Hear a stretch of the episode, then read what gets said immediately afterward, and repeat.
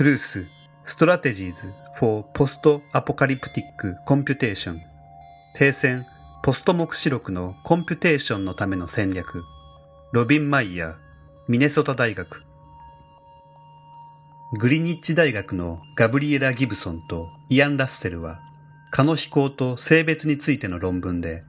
オスの蚊がメスを見つけるとそのハオとの振動数を変化させて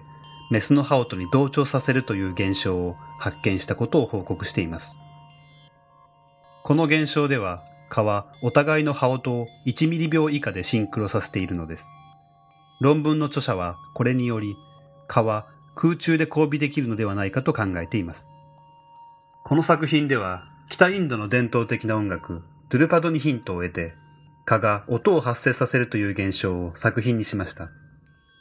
作品のインスタレーションでは、蚊とコンピューターの音楽的な相互関係について探ります。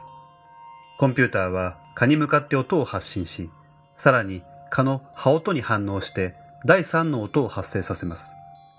これらの3つの音は蚊のシンクロによってハーモニーを作り出します。